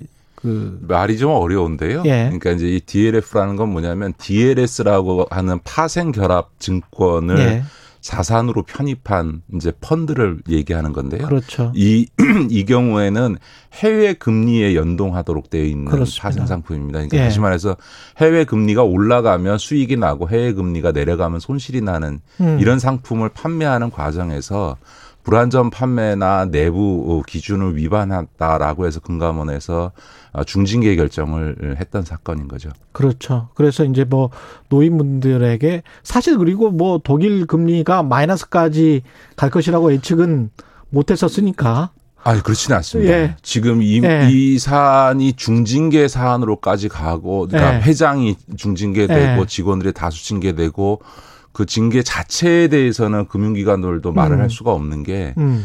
이게 2018년부터 독일 같은 경우에 금리가 내려가기 시작해서 이 상품이 판매됐던 2019년도에는 음. 독일의 금리가 마이너스로 내려갔습니다. 우리 국민들은. 마이너스 네. 금리를 잘 상상을 못 하시는데 음. 마이너스 금리가 되는 경우들이 있습니다. 음. 근데 실제로는 이, 이 금리가 해외 금리가 독일 금리가 마이너스가 되면 이 펀드는 사는 즉시 손해인 맞아요. 거거든요. 그, 예. 그렇게 그런데 문제는 뭐냐면 독일의 금리가 마이너스로 내려간 상태에서도 이 어, 펀드를 판매했기 때문에 마이너스 금리로 내려간 상태에서도 판, 판매를 했어요. 예, 그 판매가 지속됐기 때문에 이게 징계가 되고 처, 아. 예, 하게 된 거고요. 마이너스 금리면 바로 손해가 나는 바로 사- 손실 나는 거예요. 원금이 바로 그런- 손실이 그런 나는 상품인데. 상황에서 네.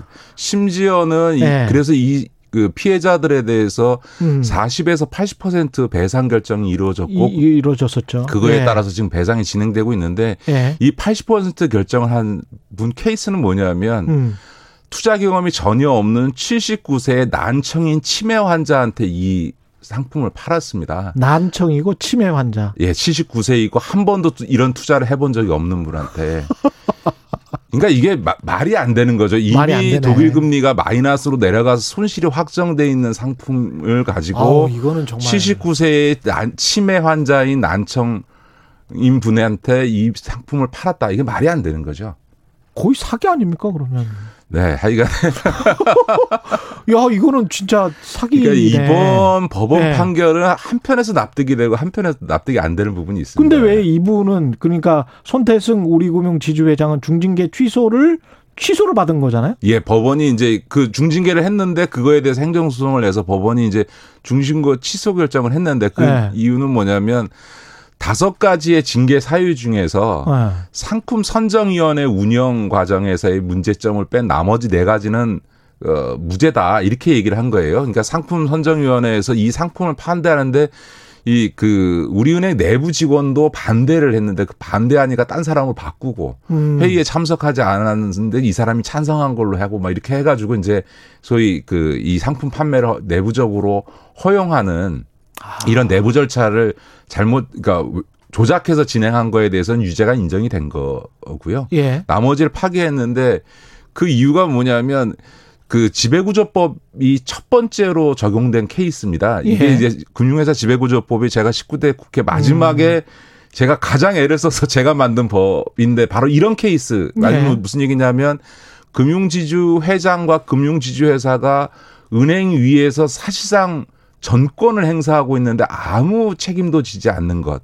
예. 또 하나는 무슨 사안만 터지면 일선 창구 직원들만 처벌되거나 징계되고 음. 실질적으로 권한이 있는 은행장은 징계에서 빠져나가는 것. 뭐 구체적으로 뭘 지시했다는 그 물증, 어? 무슨 서류나 문건이 나오지 않는 한 빠져나가는 이런 것들을 그급 개선하기 위해서 최고 책임자에 대해서 징계할 수 있는 조항을 두는 거였거든. 요 근데 네. 이제 이 법이 어떻게 돼 있냐면 그 금융지주회사 금융회사는 이 금융회사 지배구조법에 따라서 내부 통제 기준을 마련해야 된다라는 음. 규정을 두고 있는데 이 판사가 어떻게 판결했냐면 내부 통제 기준을 마련할 의무는 있으나 준수할 의무를 강제하고 있지 않다 이렇게 판결을 한 거예요. 법이 그렇게 돼 있다. 예, 그러니까 법에 이 마련할 의무는 두고 있는데 준수할 의무를 법무 법 조항에 명문화되게 있지 않다. 그러니까 법령의 미비로 인해서 그러니까 금 이 우리은행이나 이 잘못한 건 맞는데 법령의 미비로 인해서 무죄다 이렇게 판결을 한 거예요. 그러니까 이게 참 납득이 안 되는 게 왜냐하면 아니 그 정도면 그 법원이 해석해 줘야 되는 거 아니에요? 예, 그렇죠. 법원에서도 이게 뭐 금융회사의 탐욕 심지어는 뭐라고 판결했었냐면 금융 금융위원회의 직원들이 퇴직하고 금융회사에 들어가서 소위 금융 그러니까 규제 포획이 발생한다. 무슨 얘기냐면 아. 금융위원회가 예. 퇴직 관료들에 의해 의해서 금융기관들의 논리에 소위 포섭이 돼서 음. 금융기관 입장에서 규제를 제대로 안 하기 때문에 이런 문제가 생긴다라는 말을 그럼 판, 판결문에 판결문에 그걸 썼어요. 그리고 그거는 또 훌륭하네. 경제적 이익을 예. 위한 탐욕으로 때문에 예. 소비자의 권익 보호라든가 이런 내부 통제를 제대로 못 하고 있다라는 것도 다 써놓고 무죄를 때린 이유는 뭐냐면 그 예. 내부 통제 기준을 마련할 의무는 있으나 준수할 의무를 법문에 명시돼 있지 않다. 그러니까 무죄다라는 건데 법령상에는 어떻게 되냐면 내부 통제 기준을 마련해야 되고 시행령에는 그 내부 통제 기준이 실효성 있게 작동될 수 있도록 해야 된다. 이런 말이 있거든요. 그럼 시행령에 있네요. 그러니까 세상에 내부 통제 기준을 준수하지 않을 거면 예. 뭐하러 내부 통제 기준을 마련합니까? 그러니까 이건 판사가 너무 지나치게 조문 해석적인 문헌주의에 이 빠져가지고 명시적 조항이 없다고 이걸 무죄를 한 거예요. 그러니까 저는 항소심 가서 이 판결이 뒤집어질 가능성은 상당히 있다. 참 이상 이상한 판결들 많네요. 예. 네 네. 그러니까 이제 이 판사가 너무 음. 형식주의적으로 판결을 한 거죠. 본인도 이건 잘못된 거라는 걸 인정하면서도 예. 소위 법 조문이 이 갖는 것을 한목적적으로 해석하지 않고 내부 통제 기준을 마련해야 되고 그 내부 통제 기준이 실효성 있게 하- 작동되도록 하라고 한 말 자체는 준수 의무를 당연히 내포한 것임에도 음. 불구하고 준수라는 말이 들어가 있지 않다고 법령에 예. 이걸 무죄한다는 게 이게 상식적으로 납득이 잘 안 되는 거죠. 진짜 납득이 안 가는데 이게 만약에 확정이 된다면 법원 판결을 미칠 파장도 이게 만만치 않을 것 같습니다. 예, 뭐 당장 이제 법원이 이렇게 나왔기 때문에 네. 이제 금융이나 국회에서는 시급히 그 금융회사 지배구조법에 음. 어쨌든 법과 시행령을 좀 보완해서 예. 어이 뭐 준수라는 말을 법원이 이렇게 나오니까 판사님 잘 알아 듣도록 예. 그 준수라는 말을 한, 한 글자 이- 넣어야 이렇게 되겠네. 판사가 이런 형식주의적인 판결을 안 하도록 예. 준수라는 말 한마디 넣어줘야 될 것 같고요. 예. 그러나 그 법 개정과 무관하게 어, 저는 항소심에서 이런 법 해석을 한다는 거는 말이 안 된다는 걸 생각. 그렇게 생각하면 오히려 음. 경제 관련된 모든 법률을 다 일일이 아주 세부적으로 다 규정해야 되는 예. 거면 그러면 아마 재계에서는 예. 이러면 경영 어떻게 하란 말이냐라고 이런 경직된 법률은 안 된다. 또 그쪽에서는 또 그렇게 그렇게 말- 나오겠죠. 근데 이번 저 불안전 상품 관련해서도 아까 그 치매 노인 말씀하셨지만 네. 결국은 지주회사 구조랑 관련이 있다는 게 은행이나 은행 직원으로 꼬리 자르기를 하고 지주회사는 네, 네, 네. 책임을 안 질 우려가 있다 그 말씀이신 그렇죠. 거잖아요. 네. 지금 은행들에서요. 은행장이 그 내부 직원들에게 지시할 때, 음. 임직원에게 지시할 때 문서를 남기지 않습니다. 아. 그리고 지금 은행장이라는 게 사실은 은행장이 아니고요. 예. 수석 부행장일 뿐이지 사실상은 금융지주 회장이 지주 회장이자 은행장 노릇을 하고 있는 거거든요. 인사부터 모든 정권을 행사하고 있고 음. 실제로 은행의 각 부문장들이 다 지주에다가 보고하고 회장의 재가를 받는 상황이기 때문에 실질적으로는 그런 점에서는 지금 이번 DLF 사태도 뭐냐 하면 음. 사실은 이제 판결에도 지적을 했지만 이 성과급 때문에 생겨나는 문제거든요. 예. 은행 창구마다 DLF 상품을 몇 개 팔았냐라고 하는 걸 실적을 가지고 성과급을 주는 이런 음. 소위 직원들이 이런 무리한 불안전 판매를 하도록 만드는 내부 그렇죠, 시스템이 있는 거고 그 예. 시스템을 그렇게 만든 사람들이 결국은 CEO라는 거거든요. 음. 그래서 지난번에 법 개정을 통해서 그런 포괄적 감독 책임 이라고 하는 것을 두고 이런 일이 발생하지 않도록 내부 통제 기준을 마련해서 준수해라라고 한 건데 그 준수라는 말 한마디가 빠졌다고 해서 지금 무죄를 하니 참 어처구니가 없는 예. 거죠.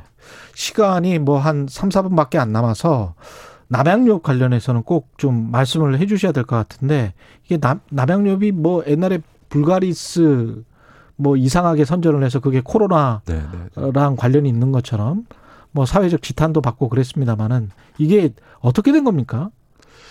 지금 이제 회장, 예. 남양유업에서 지난번에 뭐 본인들이 만드는 제품과. 예. 제품과 관련해서 그것이 무슨 음. 코로나에 그 음. 좀 긍정적인 영향을 준다라고 하는 사실상의 허위 발표를 해서 그게 무리가 나면서 이제 소위 그 이 홍 회장의 자식들이 퇴진하겠다고 하고 주가는 폭락하고 제품 불매 운동이 나니까 홍 회장이 이제 다급하게 그러면 우리는 완전히 손 떼고 팔겠다. 회사가는 회사대로 네. 발전할 수 있도록 팔겠다고 했는데 예. 그랬다가 지금 못 팔겠다고 하는 거 아니에요? 예, 좀 지나고 나니까 네. 이제 국민들이 그걸 잊어버린 것 같고 그 다음에 예. 매각하겠다고 하니까 갑자기 주가가 폭등을 했어요. 왜냐하면 이제 아 이제 홍 회장 일가가 손 떼면 이제 남양 유업이 회사는 괜찮은 회사니까 아. 이게 괜찮아지겠구나 하고서는 주가가 두 배 막 이상 두 배 세 배 오른 거예요. 그러니까 다시 욕심이 생긴 거죠.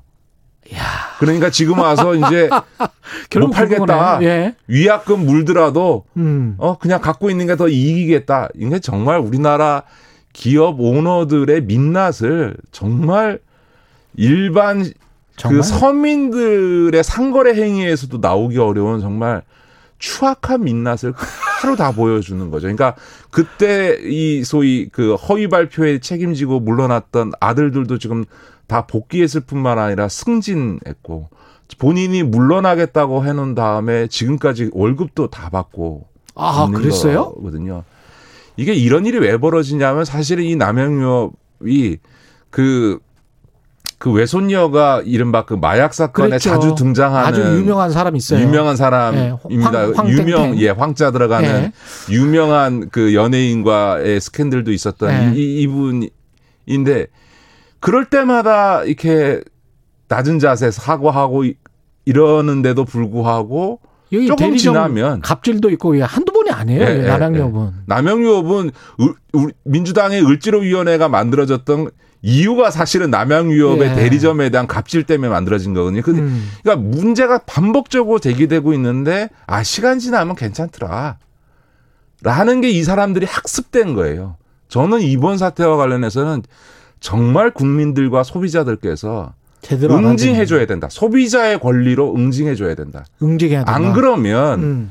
조금 문제가 나면 옛날에 저 대한항공의 조연아 그렇죠. 조현민도 그렇게 국민적 지탄 받은 다음에 지금 다시 복귀하고 있지 않습니까? 그렇죠. 심지어는 형제 남매 간의 음. 추악한 경영권 싸움까지 벌이는 국민들 안중에도 없는 거죠.